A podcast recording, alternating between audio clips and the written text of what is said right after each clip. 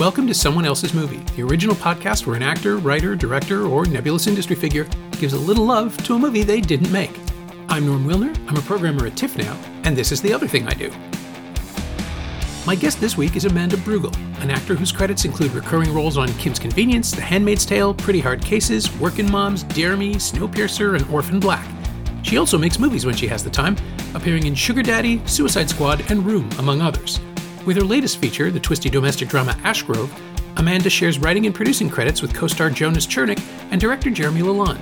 She also plays the lead, a brilliant scientist whose work on solving a devastating global crisis is somehow tied to the stability of her own marriage.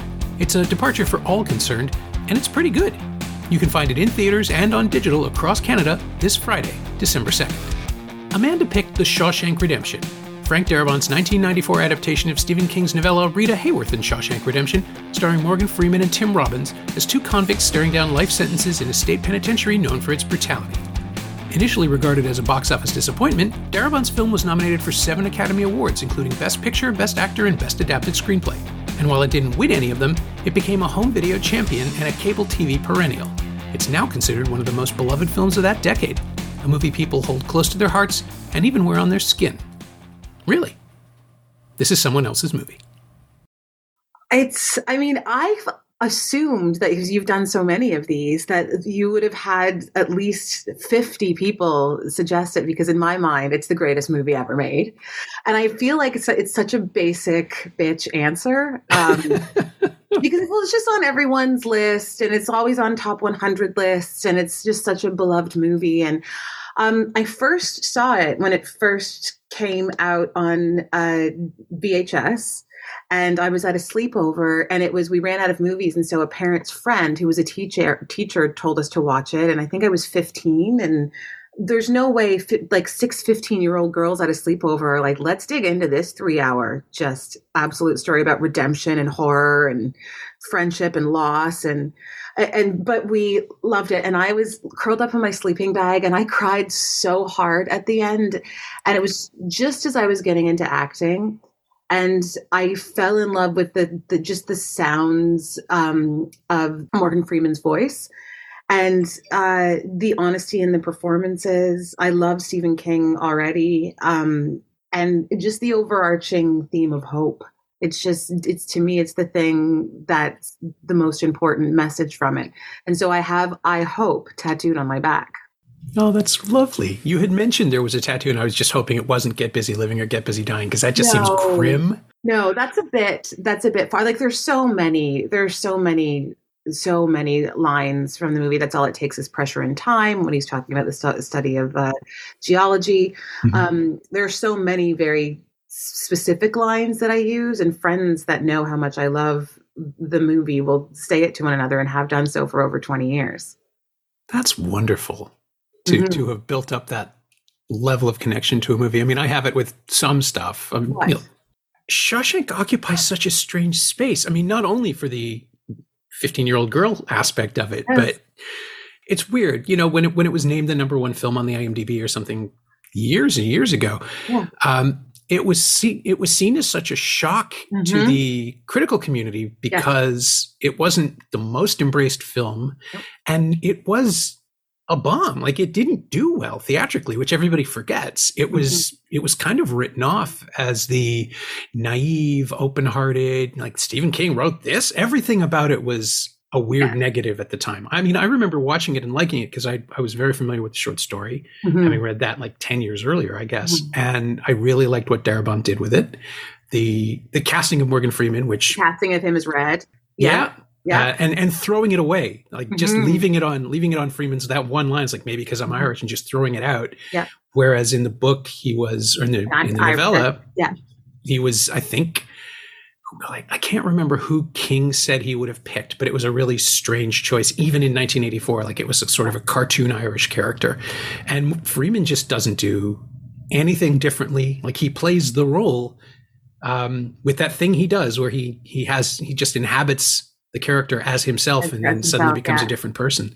Well, that's why Darabont cast him. He loved his voice, he loved his strength, he loved the cadence of his voice, and with with Red narrating, um, uh, majority of the film that that's the huge thing that they leaned on knowing that he was going to do that yeah oh and it makes all the difference it's yeah. um it's it's not the first time he played a kind of a wise mentor but it's the first time he seems to own it as the morgan freeman role like he's come into it what like robin hood was three four years earlier and he robin was hood uh, was driving miss daisy 89 yeah yeah. Okay. Uh, but he's still ultimately kind of subservient in that part. He's, I mean, he's playing a version of a subservient character, and the authority that he brings to Red, and the weariness, mm-hmm. right? Like he's not getting out, and he doesn't have any illusions. He's no longer hopeful, and so Andy arrives and changes everything.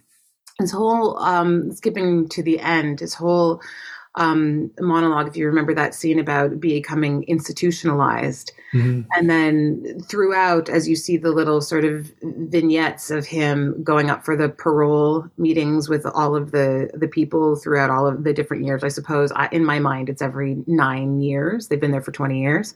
Yeah. Um, and uh, that last the the the last meeting he has with the parole board when he just completely gives up and says, "So stamp your damn form, Sonny, and stop wasting my time."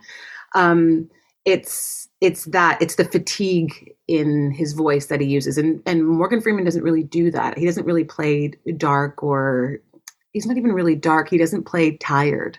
Yeah, I find in a lot of roles, and he was very settled into this role from the beginning. It was quite a lovely turn for him because I was familiar with him before knowing I wanted to be an actor and at the time not having access to a ton of black male or female actors.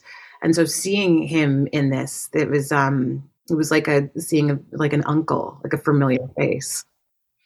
Yeah, and he is. I mean, despite the fact that Red is, I mean, as he says, not a good person mm-hmm. early on. Like he mm-hmm. he lays that out on the line pretty quickly as well. The only guilty man in Shawshank. Yeah, which mm-hmm. again I think is why he carries himself with that authority because he's not pretending. He's he's yeah. just he's occupying a moral space that no one else is occupying, mm-hmm. Mm-hmm. and that gives him freedom and honesty. And the honesty in the end is the, the, that's the thing he's hiding from the parole board, right? Like until the last time, he is still that's the time he pretends to be someone else. Yes, and it doesn't work for him. And he's not evil, but he's done bad things. Mm-hmm. And when he his arc of slowly realizing that Andy Dufresne is an innocent yes. is never articulated. It's just played on his face the whole time, and that gives him so much presence and so much watchfulness and alertness. Like he's Morgan Freeman is an incredible scene partner, but to watch like revisiting the film and realizing how much he's doing without even interacting with the lines or the yes yeah having the um i say this a lot because in handmaids it, it i have to do the same thing where he doesn't have to rely have any text to rely on to tell that story for himself. Usually mm-hmm. a lot of actors have that that sort of space for exposition in order to tell the audience what they're feeling instead of having to emotionally show it instead of having to emote. And some people when you do have to emote there's a lot of indicating going on and and there's actors have different tricks and things that they can do to try to show an audience what they're feeling and he never does. He rides that line which is quite beautiful in this. And um, uh, tim robbins does it as well though um, which i think that why there are lovely scene partners together because they both aren't indicating whatsoever. They're existing um, in the scene together so well without ever Tim Robbins never plays the woe is me, I'm the most innocent in the world because he does bring up the fact that he I mean he didn't kill his wife, but he wasn't a great husband, he wasn't an attentive partner. Um and just because his character Andy is already still so sort of um uh mild and reserved and there's a wall there. They both have these beautiful it's just such beautiful nuanced performances that i don't think i'd paid attention to before and maybe because it was three hours long and i was trapped in a sleeping bag i did. But that was the first time i really recognized um just the the beautiful things that actors can do and how what they can make people feel. It was the first time. I I can only imagine what that's like getting hit by. I mean, had you were you familiar with Tim Robbins because he really wasn't. No, Not at all. I had no idea who who Tim Robbins was. I, I but no, not at all. Any of them. And then afterwards, I was fans of everyone. I got to work with Gil Bellows, and I couldn't speak to him for the first two weeks. It was about four years ago. We're friends now, but I couldn't. I could not speak to him. Um, but no, not familiar with Tim Tim Robbins at all. And like I said, it's not the the the um, the subject matter of the movie is not something that that should be appealing for 15 year olds but it was always very melodramatic and still am and so the music the score is stunning and so that lulls you in immediately and um, uh, like I said, I was aware that it was that it was uh, Stephen King's apart from his novella because we had been doing a project before that in school on Stand by Me, okay. and I didn't realize that was Stephen King as well. Yeah, which was the first time in pop culture, I think that people really understood that he wasn't just the horror guy. And yes, that was the Rob Reiner film. Really yes. did it more than anything else. Yeah. Um, but every story in different seasons. Well, there, there's only four, but they're just realist dramas. They're not even. They're not fantastical in any way. No. And the, the fourth one is the breathing method, which no one has ever filmed because it's just too weird. Which, yeah. and I get that. I don't yeah, think there too. is a way to do that. Me too. Me too. There's so. I guess Apt Pupil has horror elements. I always forget that's in the book, but yes, uh, and, the, and, the, film version of that takes it even further. But the um, the tenderness in Shawshank as a short story too, or as a novella. I keep saying short story. The thing is like 200 pages long. I know. But um, the attention to detail, the tenderness and the regard for hope and life and charity and all those all those things that horror authors aren't supposed to engage with mm-hmm. um, it highlights king's strengths and the things that have developed since i think as a, as a writer because i've been fascinated to watch him sort of turn into the like a 20th century he's playing in Edgar Allan Poe's territory where yeah. there's, a, there's a great deal of gothic, but it's all yes. situated in the here and now and in human yes. relationships and and Rita Hayworth and Shawshank Redemption is such a strange story even for that because yeah. it's all these ideas jumping around in his head that he hasn't figured out how to articulate and then it flows into this all all at once. And then you watch Darabont leave out the stuff that didn't work which is remarkable. Yes. Yeah yeah, I was re- in re- doing um, in preparing for this, and well, not preparing for it because I could talk about Shawshank all day, but um, I, I, just wanted to look up uh, just facts about the script. I didn't realize that he sold Darabont the rights for five grand. Yeah, he had five made grand. a short film previously, yes. uh, an adaptation of The Woman in the Room from Night yes. Shift, and I think that was one of those dollar sales that King yeah. was doing at the time, where he yeah. would just if a short filmmaker reached out to him and had a good pitch, he'd say, "Here you go." Here you go which yeah. again, Stephen King just keeps striking me as a fundamentally decent human being who just happens to like it's it's the David Lynch thing, it's the Cronenberg thing. Totally. He gets it all out. Yes. So so the demons aren't that aren't really there's nothing to hide. He can it's just be a out. nice person because all the yes. monsters are between the covers of his books. And so his relationship with Darabont goes back to like I, I want to say the early 80s. I mean, I, I must have read about the woman in the room in Fangoria way back when, when I was a kid. And Darabont launches his career with that, and he wrote that, yeah. um, he wrote the remake of The Blob, which I dearly love. Mm, which yeah, so do I. The third pillar of the great '80s remakes, the, the Thing, yeah. The Fly, and The Blob. The blob. Um, and then he just goes off and does not that. He just decides no. not to make a horror movie for his Hard big splashy debut. Mm-hmm. Mm-hmm. Didn't he take a massive pay cut to in order to be able to direct it? Yes, Yes, I think so. Like his, he was already fairly well established as a screenwriter. Yes. And yeah, and this is the thing that I still don't fully understand. I always forget about this, like I've blocked it out of my mind. But the original casting, you know about this? He wanted Tom Cruise to play Tom Andy Cruise, and Harrison yes, Ford as I Red. Know, I know. Well, there, Kevin Costner was kicking around for a while, um, which no, I mean, I Kevin Costner is great. Robin Hood is another like old school love of mine. I wouldn't put it on my list as one of my faves. I just I could quote the heck out of it. Um, just the right I, age when you saw it. Just the right age. Also, I mean, it was the, just the music and the like. The, the, the soundtrack was went went wild in the early '90s, and mm. um, yeah, it was just I loved it. I worked at the movie theaters. I grew up in movie theaters, and so I worked at the theaters at the time when it came out, and so yeah, Oh, that's so cool. My grandfather owned a movie theater when I was a kid. So, well, my father was one of the very first vice presidents of famous players, like the theater chain, and he built up megaplexes in all of the provinces. Like as so, we as we moved west, building uh, like overseeing the the foundation of the megaplexes that were being built in the eighties. We would move to each province, and so I I grew up in projection booths.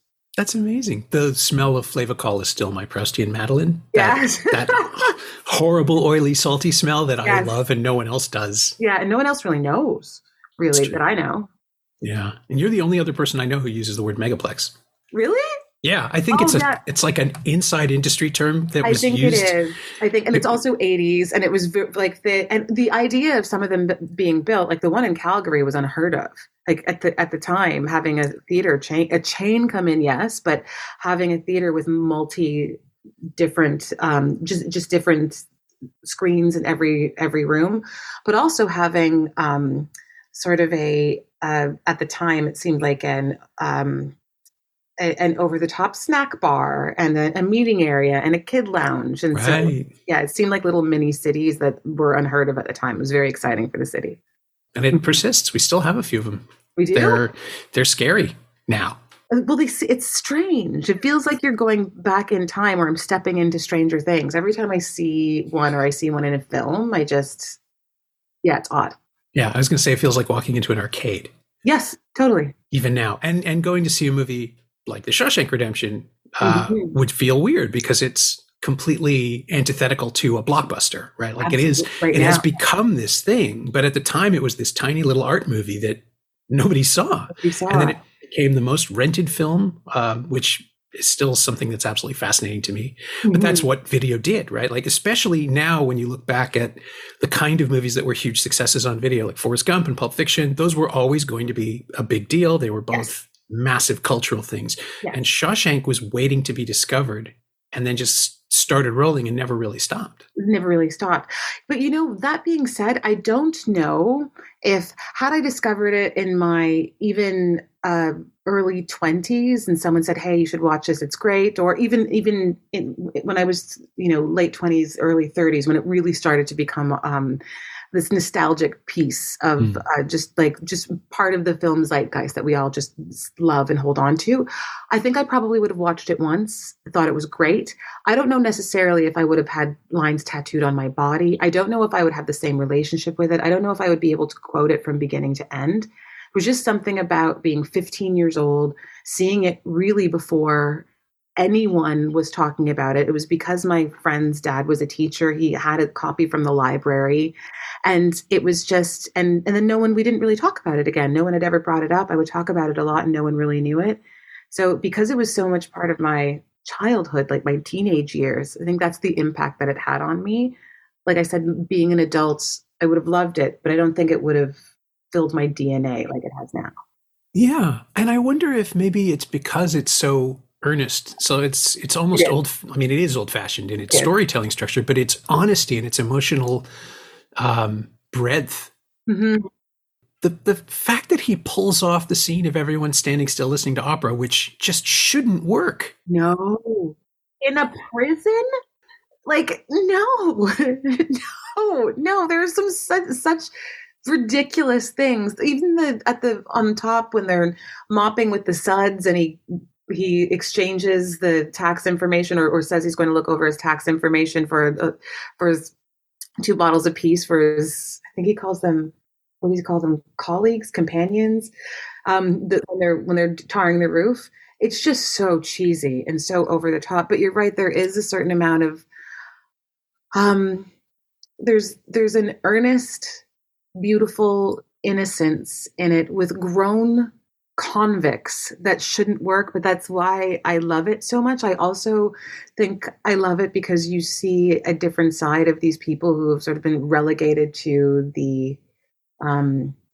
to the to the sides um outcasts we don't really consider people that are unseen that are in prisons or have done foul things as we don't think of them as having hearts or families or brotherhoods that are of substance they mm. usually have those sort of brotherhoods in order to survive, or maybe for uh, other physical needs.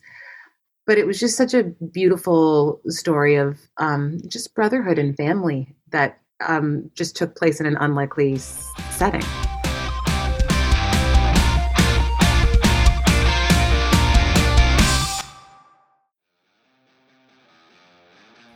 Hey, it's Norm interrupting my own show to tell you about the latest Shiny Things newsletter, my twice weekly dispatch about physical media, culture, and the odd streaming thing. Last week, I reviewed Steven Spielberg's The Fabelmans and dug into new 4K releases of Malcolm X, Saturday Night Fever, Wayne's World, and Planes, Trains, and Automobiles.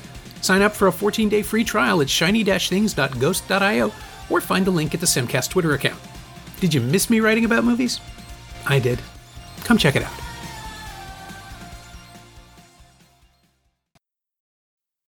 I think again, Freeman's narration is the thing that you know it's it's it's constantly showing us things that are outlandish or outs- outsized, or you know, like Bob Gunton being so preposterously evil as the warden, um, and then Clancy Brown as the captain of the guard, who's oh, equal- he's so ridiculous. Yeah, he is. They're so over the top, but because Red's narration is so grounded yes. and so almost sort of self-aware. Yes I mean, he hangs the lantern on the on the opera sequence by laying it right out and saying, "Oh, you know, look at these old these these monsters who are standing there bewitched," or however yeah. he puts it, yeah. um, and it makes it tender in a way that all the all the it's not cartoonish obstruction, but all the inst- like the way that these men represent the institution, yeah. just embodying the cruelty of it, um, and then double down on that with Andy mm-hmm. while Red just sort of watches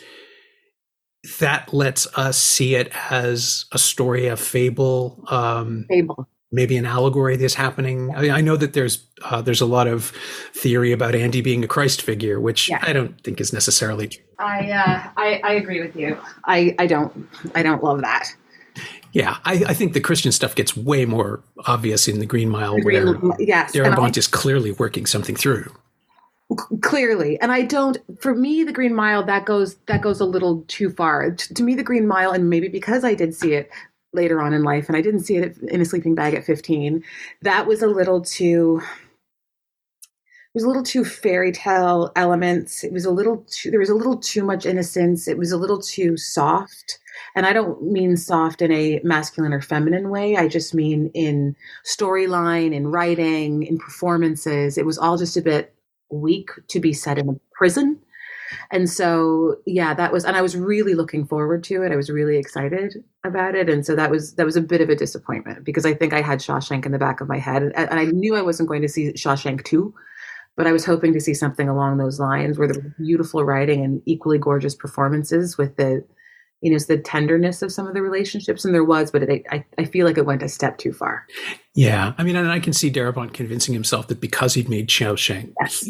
because he'd made Shawshank, he's the guy to do another Stephen King prison thing. But the the story that it's telling is just, I don't know that you could make a successful feature out of it. Someone will probably, now that I've said that, someone will probably do a, an eight part Hulu series, and we'll all have to watch it. I could see that as a series, maybe, and but then you could go into other characters. It's just, um, who knows? It, yeah, it goes places that I don't think it was really ready to go. Neither do I. Uh, on the page, even like the, I remember reading the chapbooks as they were released month to month and thinking, where is this even going? And then when it gets there, it's like, oh, oh, okay, you thought that would go. Yes. Yeah. Eh, just not ideal. But Shawshank, I think because it is a smaller story and the scale is so much more contained, mm-hmm. um, we're dealing with the passage of a couple of decades, but it's rooted so so clearly in the story between these two people that the rest of the world might not even exist. Yes. I think it's the first time, too, that I've seen a platonic love story between two men, and I hadn't seen. And there's plenty of movies that have done that, mm. um, plenty of very popular movies, but I just hadn't seen them at that age. Sure. And to to watch that unfold and it have nothing to, to do with um, uh, sex and nothing to do with, with if they wanted they were getting anything but friendship and love from one another. And middle-aged men uh, watching that happen it was just um, for me it was beautiful to see beautiful to see two men be able to express themselves so openly on camera together without it being yeah like i said without it being anything except friendship. And again it comes down to not only the casting but the confidence. Like mm-hmm. the, the Darabont knows that they'll sell it without overdoing it or underdoing it. The tone of the film is so it's such an outlier because this is right at the moment of like the new independent American yeah. cinema. Tarantino's coming out and invigorating everything, yeah. and this is technically a crime drama in that it's set in a prison, mm-hmm. and there's criminal activity, and there's you know there's there are genuine threats. There's the whole sequence with you know whatever you put in my mouth, I'm going to bite it off, yeah. which which isn't. I was really struck. I there's no gay panic joke to it at all. It's mm. just like it's calculated. It's a power move. It's it's yeah. one of the few. Well, prison rape is the wrong term, right? For for yeah. what's going on here, because it's all about like establishing dominance and all that stuff. And it's one of the few moments that I, I can remember in a in a film with a prison and an American film specifically set in a prison where it's really completely rational, right? There's nothing. Yeah. There's no there's no luridness to it. Nothing salacious. No, yes. Yeah. Nobody is putting gay panic on top of it. There's no homophobic aspects to it. No. It's it's a surprisingly clear-eyed moment, especially for the period, because you know what Tango and Cash is five years ago, and that was just reprehensible with its with its. Uh, uh, I'm trying to like, is it gender politics? I don't even know what to call it, but whatever it was, it was bad. It was it was horrible. We were. I was just talking about that to my partner the other day. It was God, it was awful. Um, yeah, you're you're right. I haven't didn't think about that aspect. I only thought about really the the the sort of the love story between the two of them. But but he it Darabont does handle the aspect of that they're called the sisters in the movie of mm-hmm. the the those men that are that that target Andy. Um, there isn't any real um, using as those scenes to either uh, titillate or push too far or make a commentary on prisons and what they're like for men. It's it's more about establishing power and also more about um, establishing how close Andy was to not making it through that those early years, which I think is a, a plot device, but it's done without um, yeah, it's done without going too far, which keeps the innocence. But it also establishes a certain amount of threat and danger for the audience to know that we're about to lose our central character.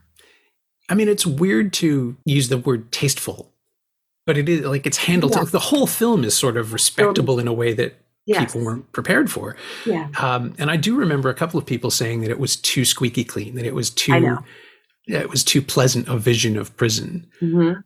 But you're still seeing it through the memory of like it's it's it's a story being told to you. And I, I think by having Red narrated, by using that directly from the, the, the page, it makes it okay because I don't know that there's a version like a a Tarantinoized version of this story that you could tell that could work at the yeah. pace that they've used and at the tone that they've chosen. It really needs to be.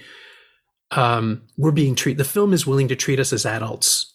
Yes, and and offer that perspective on the story rather than kind of push your face into all the filth that, and I don't know that you can do that and get the ending that King is going for, like the, the, the redemption and the heart. You can't. You can't. I mean, it really is. It's a two hour and something 10 minute build up to the moment when he's standing outside in the rain and he has finally been freed. And I don't think that the audience, I don't, I especially don't think that it would become this much of a, a like a beloved piece. I don't think that we could watch the horrific things that these characters that the movie has alluded that they've gone through or that we've sort of seen in these you know milder versions of some scenes of uh, aggression or sexual assault. Had the audience had to sit there slowly for 2 hours and some time it doesn't pay off. You can't get the same thing. You're not invested in the characters the same way I don't think you're not invested in the story in the same way. You might have, you know, uh, feelings for Andy and Red, but not even other the, the supporting characters that we go into, and and so it's not really about. I think that's what people upsets me about people when they critique films because uh, sometimes you can have it a fairy tale esque version of a prison. It doesn't mean that that's exactly what they're trying to show. This is not a true story. This is not, this is a version of a story. It's already heightened to a very s- strange place with the music and the friendships. Mm. And so to criticize it for not not being true to life is just a bit silly to me. It's not a documentary, it's a version of a story. Well, and it's also a story about nothing happening, right? The whole mm. point of the passage of time is that their their incarceration continues. There are things that, that happen within that, but it's about the lack of event. Mm-hmm. So a version of this that has action sequences or a chase would just be something would cheapen it it would be and it would weirdly unbalance it too because mm you just need to you need to sink into the fact that you're watching stasis and if if you do that then you have to be resting on actors who can carry it you have to be able to tell the audience that it's okay that nothing is going to happen for an hour yes. that you're just going to watch these people exist yeah. Yeah. and again like this is a first feature it's amazing he knew yeah. how to do it yeah yeah and the writing is supports that as well. The writing is beautiful. The last three lines that I hope to make it across the border. I hope to see my friend and shake his hand. I hope the Pacific is as blue as it has been in my dreams. I mean, just to have a 60 year old man say that and, and to, for it to, um, draw tears and emotion out of me. It's not just the lines. It's obviously that they're about to reunite, but it's just the, the writing is just as slow and steady and beautiful and earnest as the performances are. And I think that that's also what gives it that um, squeaky clean feeling. But it's something that I love. Yeah. The one thing, the one note that I've never really wanted from it is seeing them at the end. I, just, I, didn't want it either. Yeah. Nope. I didn't. I just wanted that st- that shot of him on the bus looking out the window. He goes and get, he gets the compass, or even if it just it just pans up and it sees the water. There's the overhead shot of the water. You don't even have to see Andy on the boat, just maybe indicating that he made it to the Pacific to see that it was blue. But yeah, me too. Sorry, oh, by sorry. that time I'm usually bawling hysterically. but yeah, I hope I, I don't like it either. They don't make the movie if he doesn't get there. Like that's if no. they don't find each other again, we have to believe that's where it's headed. And yeah. I think now you could get away with it. There's there's an entire film movement about denying oh, us yeah. that last shot and just bringing up the title instead. Yes. The uh, the the Christopher Nolan package, I think we call yes. it. But the um, there is a way to do it. And on the other hand, if you do that, maybe it doesn't linger with people. You you you miss the mass audience. You you don't get audience, people yeah. discovering it for the first time and having it assure them that everything's going to be okay and then inviting them to watch it again. It's um it's that little point in time where like nothing was nothing was guaranteed. There were no sure things. This was a Stephen King project that was considered risky um, because it wasn't a horror thing, and even after Stand by Me, and he just shoots a shot. Like he Darabont just made the movie he wanted to make, which even now feels like um, it escaped rather than got released. Well, unlikely, yeah. Yes, yeah, I think so. I, I mean, now there's there people are filmmakers are up against so much pressure, and I mean, we're talking about we were just talking about the megaplexes. This is around the time when megaplexes were still thriving. Yep. So filmmakers like Darabont, especially with you know Stephen King and the success of Stand by Me, that you couldn't you filmmakers could get those chances and especially with something that that was this sort of um, earnest and not violent and dare I say sweet. Um, it, it, wasn't. It wasn't. It's not a Cronenberg film. I've been in two. I've been in David and and um, Brandon's films. It's not a Cronenberg film, and so uh, I could see how um, even though you're right, I said impossible, but it's not impossible. Nowadays, to pull something like this off, no. When movie theaters are shuttering and streaming and it's you can't get anything made and it's only Marvel, I, I'm not sure it could be made even as a series and that kind of brings us to Ashgrove because that's where smaller films have ended up, like where where independent movies have ended up have been hyper concentrated and really really intimate, mm-hmm. kind of in the same way with like Ashgrove mostly takes place in a single location with uh, the same people as we follow them. I mean, it's more like two days instead of twenty years, but yes, the, um, I mean, I, I remember when Jeremy told me what he had done because he didn't even mention it before it happened. Like we snuck off to the farm and shot a movie without a script. Yeah. Uh, and that's the sort of radical experiment you can use as a as a as a hook now because it, you, it's no longer enough to just make that movie. You have to make it without a net. Yes. To get yeah. people to pay attention. Completely. And find something new ish as your hook and find something that will afterwards hopefully help with, especially because it's an indie, hopefully help with word of mouth. Just something that's unique and interesting. It's, uh, it's, yeah, it's just not enough to go into the woods with your friends anymore and, and shoot something. I think when I saw um, Blair Witch for the first time, I thought, "Oh my god, that's amazing!" Uh, you can't do that anymore. You have to come up with the four thousand other ways to make people watch. But in this case, um, I want to know everything. I like it's just it's such a well. Your function, you were I. If I'm remembering this correctly, you're the only person who knew where it was going. I'm the only person who did not. Oh, you didn't? Okay, so I'm the that's... lead of the film, and I'm the only person who did not. Jeremy and Jonas, we for you know a year because we had the luxury of doing so, met, met up in Zoom rooms for uh, the first six months of the pandemic and uh, crafted the story together, crafted the characters, uh, and a great deal of backstories and background informations was helped us really. It's the most amount of prep that i've ever had on someone specifically with my central scene partner and my director. It was a beautiful wonderful luxury that i don't think i'll ever get. I hope i do. Um, we had the shape of a story. We had the shape of uh, loosely based ideas loosely based scripts and things that we were going to say to one another. But ideally we were going to go in and sort of just shoot and see what happens. Um, I felt I had an idea of what was going to happen, but Jeremy and Jonas decided uh, um, at the very beginning that they were going to lead me to believe I knew how the film was going to end or what we were going to do, but they completely had lied to me. okay, so, I misunderstood that bit. Yes, yes. So in the middle half, we and we shot in. Um, we we shot in order. Um, and so I, I, we weren't jumping around and bouncing around, so I would get an indication that something was off uh, until we reached the point where I thought the script was going left, but the script took a hard right. And when that took a hard right, I almost left set. And they were preparing for me to leave because it was a scene with Christine Horn.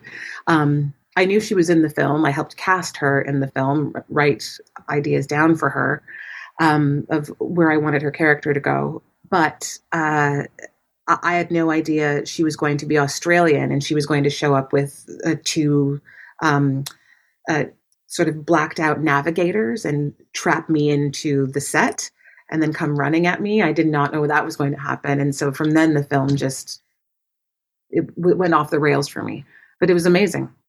That's incredible. I almost feel like I shouldn't include this part in the episode because I don't. Well, no one will understand what the, what we're talking about. They won't understand, and also it's we're our theatrical release is on Friday, and and even if they they are hearing it now, that you won't even be able to really uh, attach what I'm saying to what you're about to see because then it takes a bunch more turns. Yeah, it's true, and uh, you know, hopefully by that point in the movie, nobody's going to be thinking about this podcast if they're watching it. No, and if they are, no, hopefully they will. as long as they're not thinking, you know, I'd really rather be watching The Shawshank Redemption right now. That's true. I mean, if they are, I won't. I won't be mad at them because it's my favorite. So I'm. I'll be okay with that. My thanks to Amanda Brugel, who stars opposite Jonas Chernick, Natalie Brown, Christine Horn, Sugith Varughese, and Sean Doyle in Ashgrove, in theaters and on digital across Canada this Friday, December 2nd. Thanks also to Jeremy Lalonde. He knows what he did.